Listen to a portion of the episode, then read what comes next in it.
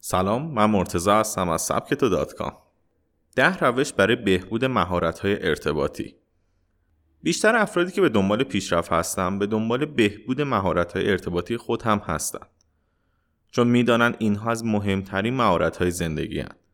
با بهبود مهارت‌های ارتباطی شما می توانید ایده و افکارتان را بهتر به دیگران منتقل کنید و پله های موفقیت را راحتتر طی کنید.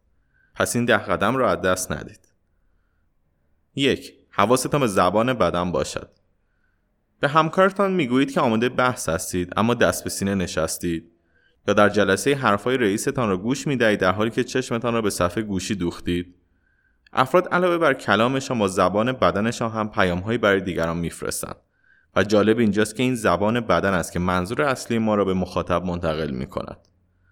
پس با یادگیری تکنیک های زبان بدن می به بهبود روابط های ارتباطی خود کمک کنید. دو واژه اضافه از گفتارتان حذف کنید.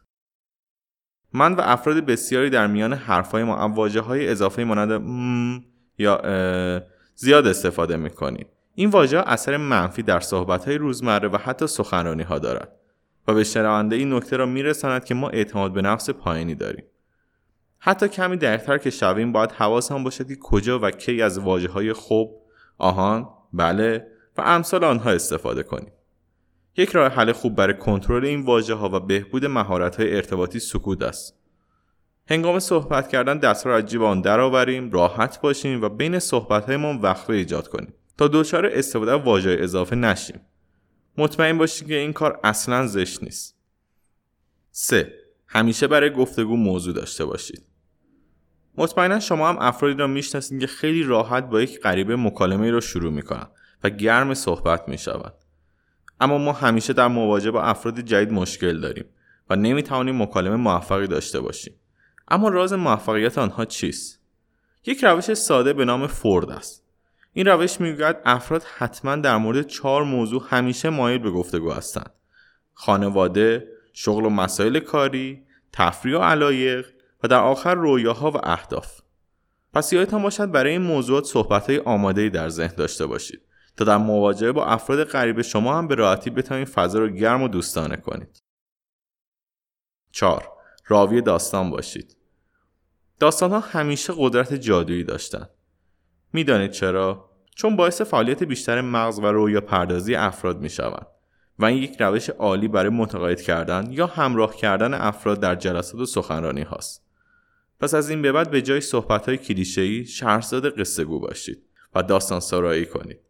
این داستان می‌تواند از اتفاقی که برای یک دوست افتاده باشد یا یک حکایت حتی انیمیشن های کوتاه پیکسار هم برای ایده گرفتن گزینه خوبی هستند امتحان کنید 5 سوال بپرسید این یک روش برای بهبود مهارت های ارتباطی است که سیاستمداران بسیار از آن استفاده می کنند. سوال می و خود پاسخ می دهند. باید بپذیریم که همه ما هنگام گوش کردن به صحبت های دیگران حواسمان پرت می شود. بنابراین پرسش و تکرار آخرین جملات به جای پاسخ آن حواس شنونده را دوباره باز میگرداند.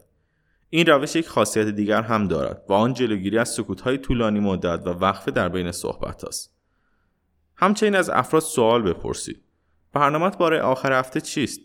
آخرین کتابی که خوندی چی بوده؟ به جای صحبت کردن درباره آب و هوا سوال بپرسید و مکالمه مفیدتری داشته باشید. 6. از حواس پرتی دوری کنید. وقتی فردی با شما سخن می‌گوید یا در جلسه ای هستین سراغ گوشیتان نروید چون واقعا بیادبی است. اما اگر به دلیل مشغله زیاد نمی‌توانید لپتاپ یا موبایل خود را کنار بگذارید حتما گاهی سر خود را بلند کنید و به او نگاه کنید. 7 مناسب با شنونده صحبت کنید. بهترین سخنرانهای دنیا یک روش دارند اول شنونده های خود را می‌شناسند و با توجه به آنها سخن می‌گویند. ما هم باید از این روش در گفتگوهای خود استفاده کنیم.